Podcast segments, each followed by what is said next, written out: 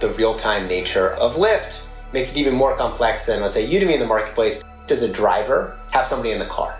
And making sure that when we we're able to forecast pretty well with this many drivers on the road at this time yeah. period with these price levels, here's what we think that utilization will be.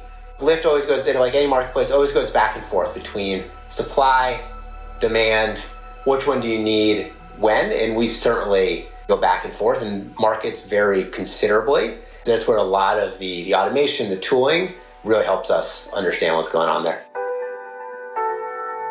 Why do some companies succeed in driving growth while others fail?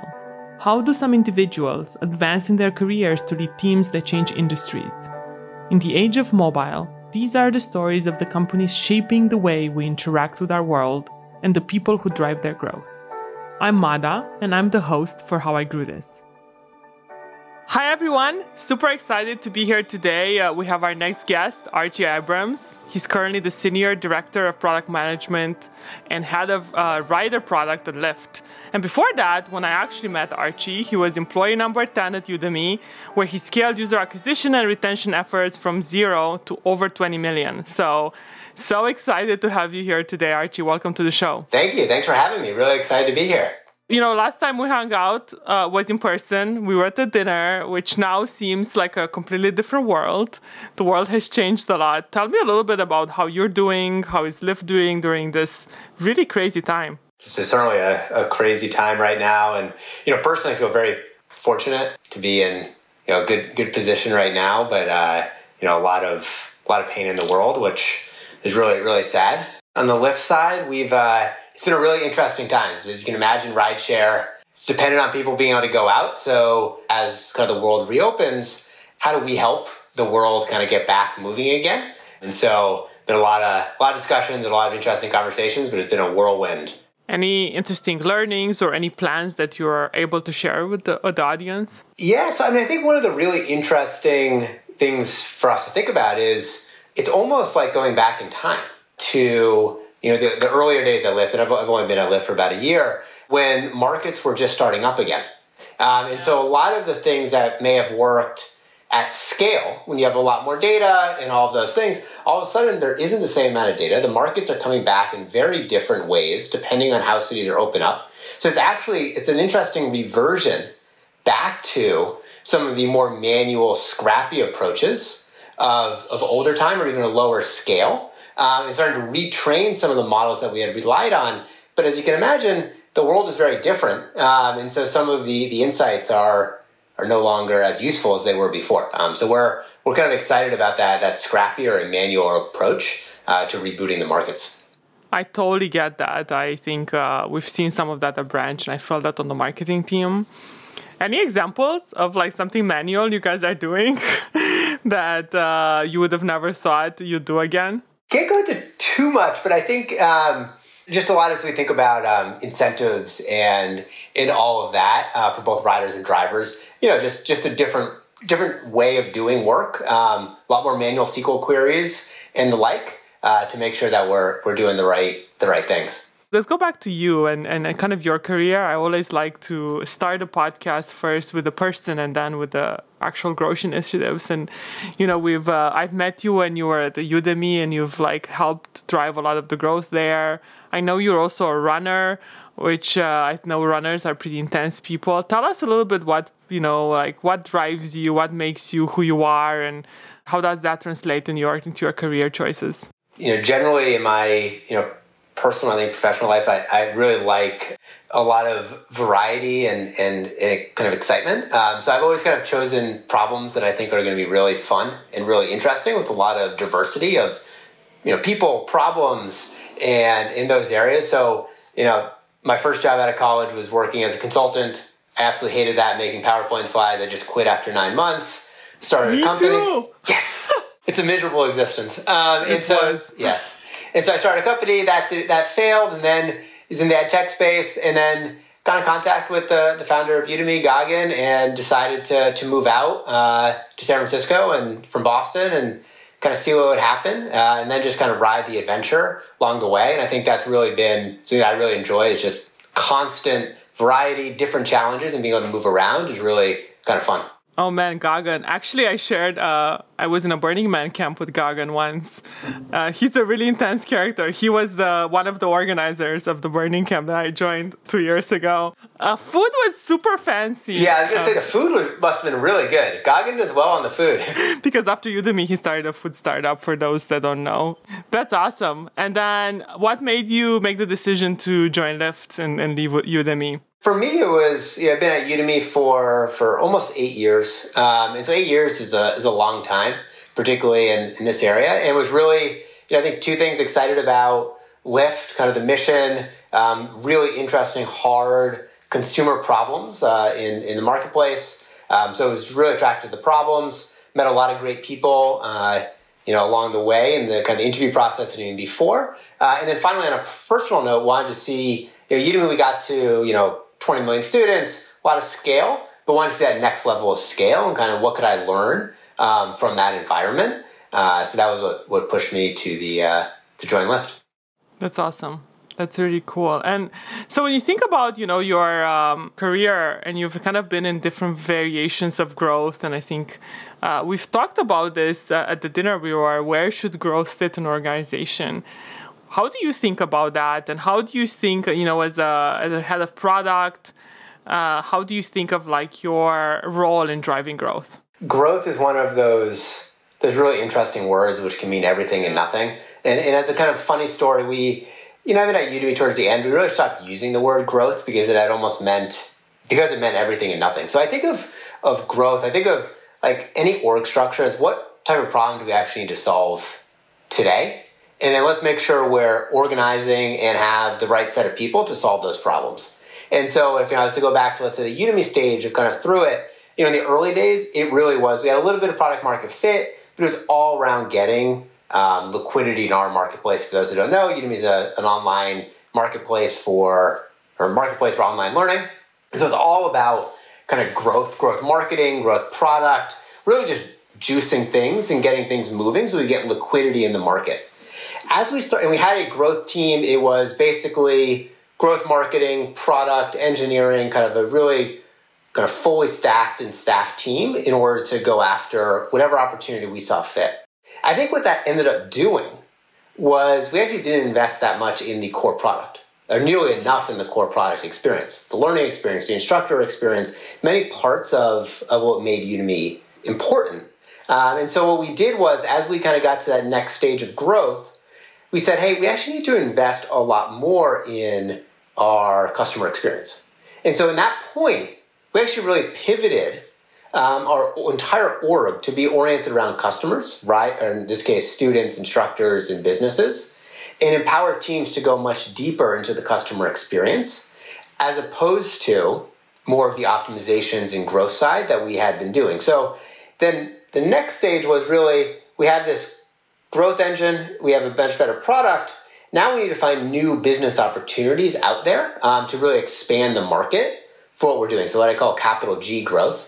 And that's when we started to, to invest in fund teams that were doing much more experimental new business models in all of those pieces. So in general, you know, my take on kind of growth is depending on where the company is and depending on what the levers are to actually make sure that the company is successful, make sure that you're organizing your growth efforts appropriately yeah. and not um, kind of a one size fits all kind of growth team without regard to the problem that you're trying to solve. I think that's a really good answer. And I think uh, it really resonates with me this idea that growth could mean everything and it could mean nothing. I think at Branch, a lot of the way we think about growth actually has usually set on marketing and then like the product team focuses on the best user experience but i think this idea that you have to work together and it has to be cross-functional has also been like super interesting and something that i think we're exploring how about lyft how do you guys think about is there a growth function of lyft so when i joined it used to be an independent function. So basically there's kind of a core product team and there was growth. Again kind of similar to what i described at, at udemy i think one of the things that, that we observed was we weren't always taking uh, the most holistic customer approach to solving problems because there was core product for rider driver and then growth which spanned across riders and drivers um, as a separate arm. What we ended up doing about a year ago is saying well growth is actually embedded into each of our kind of customer teams so rider team driver team, uh, marketplace team as well, to make sure that we are thinking about the customer uh, experience and then growth efforts and service of those customers. So there is a rider growth team, which sits in rider, and then a driver growth team, which sits in driver. We have a lot more coordination because of yeah. they all report up to, let's say, me on the rider side or my partner Raj on the driver side. A lot more coordination between the core and the growth efforts, which allows us, I think, to be more effective in making sure we're really solving customer problems in a holistic way from a course experience and a growth perspective. That's so interesting. I think this idea of like growth in a marketplace where you have to have, you have, if, if you grow one side too much, the other side really suffers. How do you guys like think about that? And how did you think about it if you know in the early days when it was probably even more complicated than now? And then how do you think about it now, especially in a time like this when, you know, how many people do you bring online for drivers, for example, because you don't know how many people are going to be ready to take rides, etc. It's a really interesting problem, particularly the, the real time nature of Lyft makes it even more complex than, let's say, Udemy in the marketplace because the, it was there's not the, the real time nature. So at, at Lyft, it's really thinking about what's the incremental value of adding a driver into a given region and how many driver hours those people produce. And then what's the incremental value of adding a rider and particularly looking at some of the marketplace balance metrics. So one might be how utilized or how often in a given hour, let's say, does a driver have somebody in the car?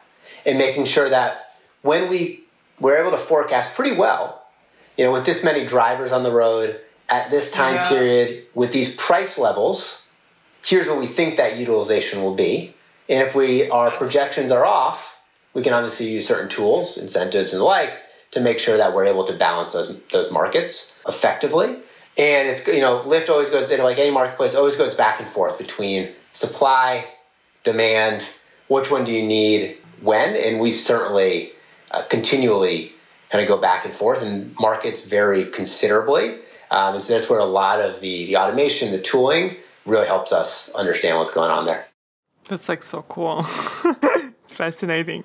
The other thing I usually ask, and I think uh, our listeners probably like, are like the stories, like the things that you did at Udemy in the earlier days versus the later days and at Lyft. Maybe some stories of features or things that you tried that drove a lot of growth, whether it was product features or even things on the marketing side, on user acquisition. But what are like, you know, what are some interesting stories around this that you're willing to share? One great one, you know, at Udemy, um, certainly in the early days, and today too, use discounts and promotions to drive a lot of a lot of student demand. And it's, it's one of those interesting things where education, selling online learning is actually kind of tough. It's a very aspirational product, right? Like most people, when they buy a book, don't read the book. Most people, when they buy a course, don't take the course. Um, but it feels really good to buy a book or buy a course. Um, and so we had a strategy of uh, we kind of worked our way into this of pricing uh, list price course 200 bucks and then discounting it down 75% 80% et cetera et cetera and when you have those massive perceived value this thing is worth 200 bucks all the way down to let's say 15 or 10 dollars it creates a lot of perceived value and then a lot of excitement when the user buys it because they feel like they got this amazing deal um, on this course and what we noticed was that doesn't only work for first time users, it actually works for repeat users over and over again. So I think in some ways the, the innovation of Udemy was kind of understanding the psychology of how somebody was making an online course. What do you mean repeat users? Like people who are on Udemy multiple times? Yes, people at Udemy. So one, you know, potential negative is, you know, you price something 200 bucks, you discount it down to 10 bucks. Maybe you can get somebody the first time to purchase but what about that second purchase, third purchase, fourth purchase? Can you continually do that and continually get them to repurchase? The fact is, we were actually able to do that pretty well with that high low model. Uh, and repeat purchases actually continue to be really strong, even with some very, very aggressive discounting. Again, because tapping into the, the psychology of somebody who's buying an online course, it's very aspirational in nature. And so, because it's very aspirational, people love the sense of getting a good deal. And we were able to tap into that kind of an ongoing basis. In addition to that, one of the interesting things that we, we leveraged was learning from some of our instructors about what they were doing. So, you know, use Marketplace, lots of instructors. We know some of our top instructors were discounting their courses down to 10 bucks, just flat rate. Everything was 10 bucks. Um, and we noticed that was converting really, really well. And so what we did was we actually just copied that ourselves and started discounting all of our courses down to 10 bucks and saw amazing growth because of that. And one of the learnings there for anybody in a two-sided marketplace is look at what your most successful marketplace participants are doing on the supply or the demand side. Really analyze what, what are they doing that's working. And you can easily abstract some of those learnings out and leverage that um, for your own, your own marketplace uh, dynamics. That's so interesting. So it worked when you did the discounts, but if you weren't, if you were just priced it low, it wouldn't work as well. And that was one of the, the huge things where we actually did a lot of testing where we tried to wow. lower, just lower the list price down. I mean, we're talking like 2x, you know, increases when you actually had the high list price with the big conversion versus just pricing at that fully discounted price. On top of that, you actually saw better lifetime values when you discounted than when you didn't discount.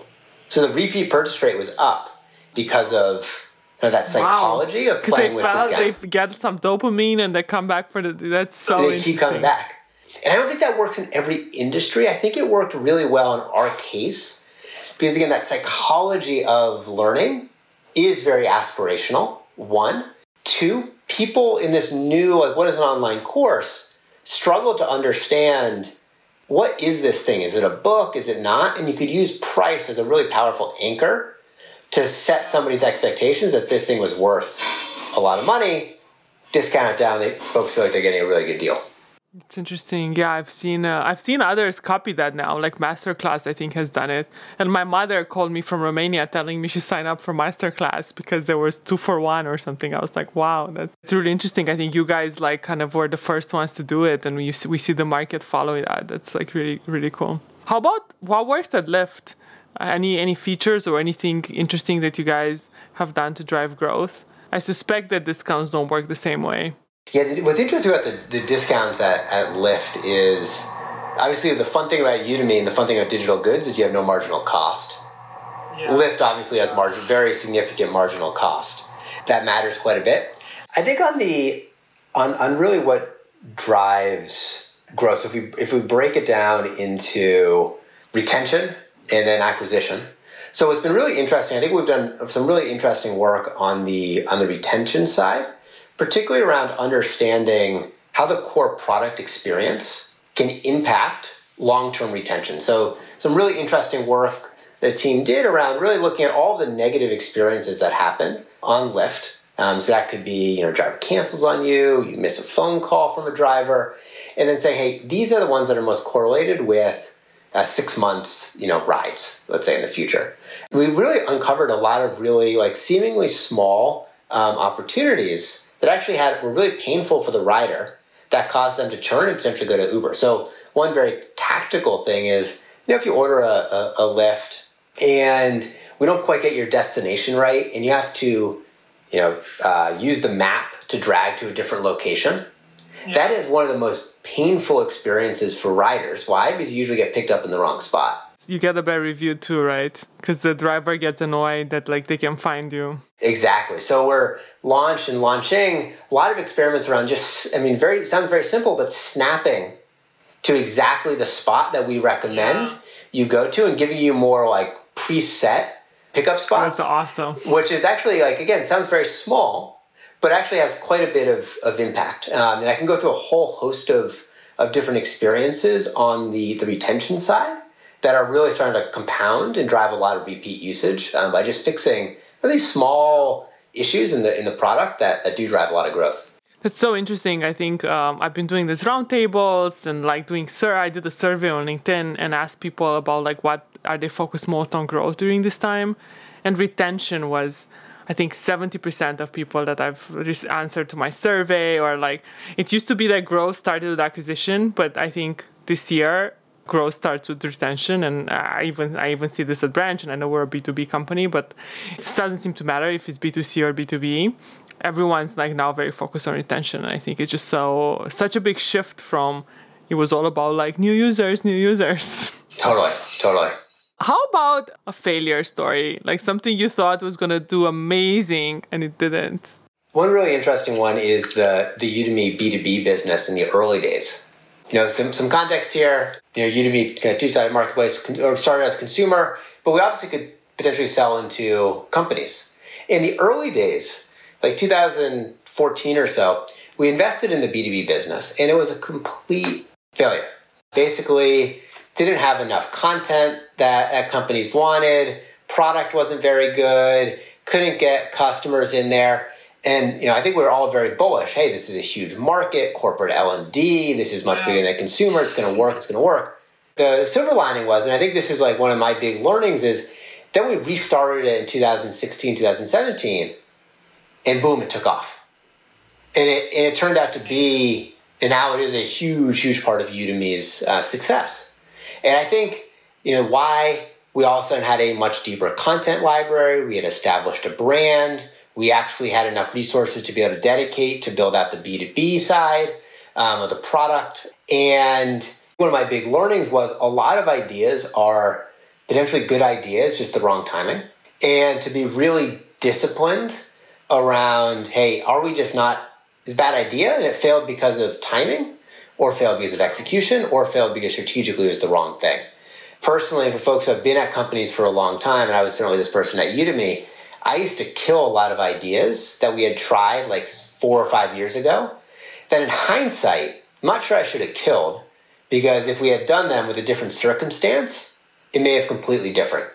And now as kind of a newer person at Lyft, kind of notice myself sometimes you run into like, hey, we tried this four years ago, it didn't work. well, is that really a good reason? Um, and so I think thinking through timing, execution strategically, uh, when you see ideas that fail, um, and then learning from that and then recognizing when the time may be right to actually go out and do it. Man i'm like cringing because like i d- identify with this so much. I'm many times a person at branch i'm like we tried this in the past and then i was wrong like something i think you're so right dead right on this one.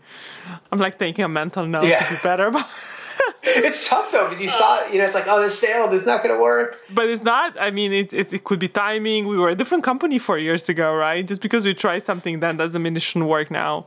That kind of takes me to just like your career growth and how have you thought about it and what do you think helped you become the leader you are today? And maybe then i'll ask you about the advice for others. But let's start with you know like maybe some self-reflection on this. Bunch of things. So one is really love to learn so just constantly trying to reflect on what is working what isn't working and and really try to kind of continually get better and that kind of that growth mindset Second, and related to that, and I, I hope stay humble and just like constantly asking questions and trying to learn uh, what's what's going out there. And then really been, I think, really fortunate to have got to work with some really great people uh, and I think build some really effective teams. Um, and really through kind of high trust relationships and really I, I think taking a very thoughtful yeah. approach to how we we approach that. So for me it's like my big advice for everybody like learn, stay humble, don't get too caught up in your own success or failures. Um, just kind of keep going and then treat people well. Um, your team members, your peers, all of that. Like, sounds cliche, but I think a lot of folks in our industry don't maybe always do that. Um, and so that's like a really key thing to for me and, and for folks I, I want to be around. You're very modest. Uh, how about you ran competitively. And I've noticed this thing uh, among the people I've hired among around my career. It seems like people who have been competitive athletes tend to be really good. what do you think is it? Is it the discipline? But it's more than just like uh, they're just very driven. There just to be there seems to be something there. For me, it's probably two things. When I think about like sports and athletics, so ran a lot, but also played a bunch of other sports in in high school and before. I think for me, it's two things. One, it is like you are very focused and, and driven. I think the other thing that I actually describe it more, and there's lots of ways to gain this experience. This is not exclusive to athletics, but uh, a team orientation as well. There's a lot of the, the former athletes, and again, they come from many backgrounds, ha- often have a very team oriented mm-hmm. approach. Um, even in something that is quote an individual sport like track cross country, you're still with the team. You're doing stuff together, and I think I think about some of the team environments I've always wanted to create. They replicate some of those, you know, athletic teams as well, because you're all on the same team. You're fighting for a common mission. You're all together, and the best teams, nobody's competitive. They're all helping each other. And so that's been my, my observation is like there's that drivenness, but also having been on a team and kind of interacted in that way creates really healthy um, relationships and, and dynamics. I didn't think about that part actually. I mean, and it's so obvious, right? That's very cool. We're here during COVID and the world has changed, and you talked a little bit about what Lyft is doing. What do you think is gonna are some big opportunities for companies in the next year? Because I don't think there's going to be. I mean, I think there will be change, but I don't think we'll be back to normal for quite some time. Great question. I mean, one like very tactical thing that I'm you know curious you guys are seeing and we're certainly seeing is you know ad prices are dropping like a, a rock. And so i think very tactically there is going to be a significant opportunity on you know acquiring or in, in resurrecting folks uh, very very cheaply or cost effectively at least relative to where we were before. And then if you go deeper into that if you look at some mediums like out of home tv radio they're incredibly cheap right now, even more so than the digital channels. So you think radio is working well? I think the question that I have around radio is like people are not commuting as much anymore. Totally. So are they still? I don't know if uh, I heard that radio is not. I've heard like very mixed signals about radio. Yeah, I mean, talking to some folks, I've heard decent things because the cost has gone down significantly more than the drop in impressions. You know, we'll probably starting to explore whether we should play there, but I think it yeah, I think it's, it's really interesting times. You can find an arbitrage opportunity. Mm-hmm. They exist now, and it, um, and that's almost like we encourage everybody is like there are probably some arbitrage opportunities out there, depending on your business, depending on the way it works, that didn't exist three months ago. What are they, and, and can you go out and find them? Um, I think the other like trend that we've been observing, even at Lyft, which is obviously a very mobile product. Maybe on this podcast, not the best thing to say, but we have seen a you know a surge in desktop usage. I mean, we put up some numbers around this, so it's totally fine. We I, we literally looked at we actually have a web SDK and we looked at desktop, but very interestingly, all has surged, and desktop has surged more, but only during the week. On weekends, it's really interesting. Desktop is not as high. I, will actually share the data with you. Yeah, that's super interesting. I actually didn't realize that. So people are going out on the weekends a little bit more yeah, and mobile is still high on weekends, but desktop is not as high as it is during the week. And I can show you the, the, the trend. It's like really, it's actually really funny. That's really interesting. I, I think the other piece, as we enter a recession, that we've been top of mind on is, or potentially a recession, is during recessions, companies that just stayed top of mind during the recession continued to focus on kind of affordability and access, continue to do well. So that's that was something that's something we're certainly thinking about a lot. Is how do we build a product um, that works well in a recessionary environment um, where people are going to be more more price sensitive. What is what do some of those products potentially look like where we can continue to drive down the cost, but do so in a sustainable way? This was really awesome, and I think I learned a lot. But we're going to end with a few fun questions. So the first one is if you had to delete all the apps you had on your phone and could only keep one, what would that app be? My interval timer for my workouts. Wow. Interesting. What kind of workouts do you do? Stretching, like lifting, that type of stuff. And I like whenever I'm without, I have an inability to use that uh, that app for some reason on my phone or something. It kills me. I love it. This is like such a unique answer. I love it. Okay, the other one is uh, kind of a weird one. But if you could talk to one to a type of animal or a specific animal alone through an app, what animal would you pick?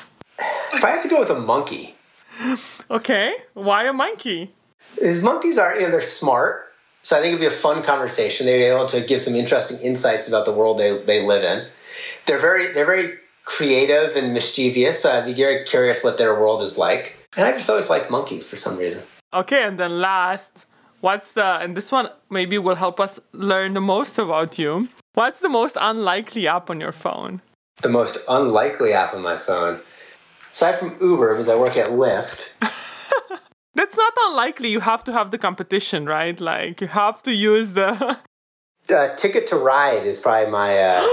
I have that too. I play it on my iPad. Yeah, so do I. Actually, it's like the one game that I play. It's like very kind of mindless, and I just like I like I don't know why I like playing it. I play it as a computer. Yeah, same. I just bored. I just sit there and just kind of like. what tickets would I get? How can I like? I win most of the time, but when I don't win, I definitely play another game to win. Oh, same. I know it's very. My wife makes fun of me for that. She's like, "What are you? Why are you just like playing that for hours?" It's very like mindless. It and I feel it, it's almost like meditation. I know. Well, this was uh, this was really wonderful. Thank you so much for uh, all the lessons, all the interesting stories, and I think the advice for arbitrage is probably my favorite one. Um, so yeah, thanks for being with us today. Thank you. It's great to be here. Thank you so much for listening. If you like the show, please leave a review wherever you listen to this and share with someone trying to grow their career. Until next time, keep growing.